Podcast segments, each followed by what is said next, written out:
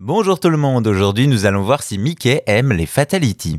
D'un côté, on a Mickey, la souris emblématique d'une entreprise de divertissement sans doute la plus célèbre du monde, Disney. De l'autre côté, on a Mortal Kombat, licence de jeu de combat légendaire sorti en 92 sur borne d'arcade, des jeux de combat qui font la part belle au sang et à la violence brute, comme en témoignent les fatalities, des exécutions sanglantes de l'adversaire vaincu. Justement, en fin d'année 2023, un nouvel opus voit le jour, Mortal Kombat 1, qui se veut un reboot de la série tout en conservant ce côté gore qui lui colle à la peau. Et là, on arrive à l'évidence, entre le monde magique de Disney et la violence de Mortal Kombat, il n'y a aucun lien. Mais ça, c'est oublier une communauté qui ne se contente pas de ce qu'on lui donne et qui donne vie au pire délire, les modeurs. Des passionnés qui modifient les jeux pour offrir des expériences plus complètes ou totalement farfelues.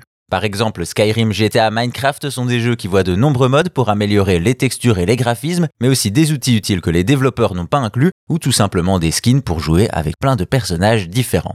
Et dans le style, on a justement droit à un crossover inattendu, Disney et Mortal Kombat. Derrière, on retrouve un vidéaste, Toasty Shoes, ainsi que plusieurs modeurs qui ont modifié le dernier jeu de Netherrealm en remplaçant les combattants par des personnages Disney célèbres. Ainsi, ce roster se compose de Mickey, Minnie, de princesses comme Cendrillon, Jasmine ou Réponse, mais aussi Winnie l'ourson, Rafiki du Roi Lion ou encore Woody, pour ne citer que.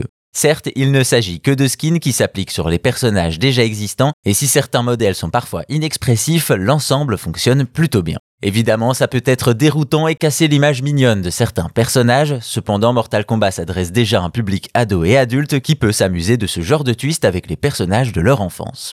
Pour les curieux, le mode est disponible directement en s'abonnant au Patreon de Toasted Shoes, du moins pour l'instant. Et oui, car avec des fatalities façon prince et princesse, pas sûr qu'on apprécie beaucoup du côté de Disney qui n'aime pas du tout qu'on joue avec ses licences, encore moins pour ce genre de facéties. Par contre, il faut l'avouer, Mickey et ses amis, eux, semblent bien s'amuser. Et si vous voulez plus d'anecdotes sur l'histoire et la culture du jeu vidéo, n'hésitez pas à vous abonner à Chose à savoir gaming sur votre appli de podcast. Merci à vous, portez-vous bien et à bientôt pour d'autres choses à savoir.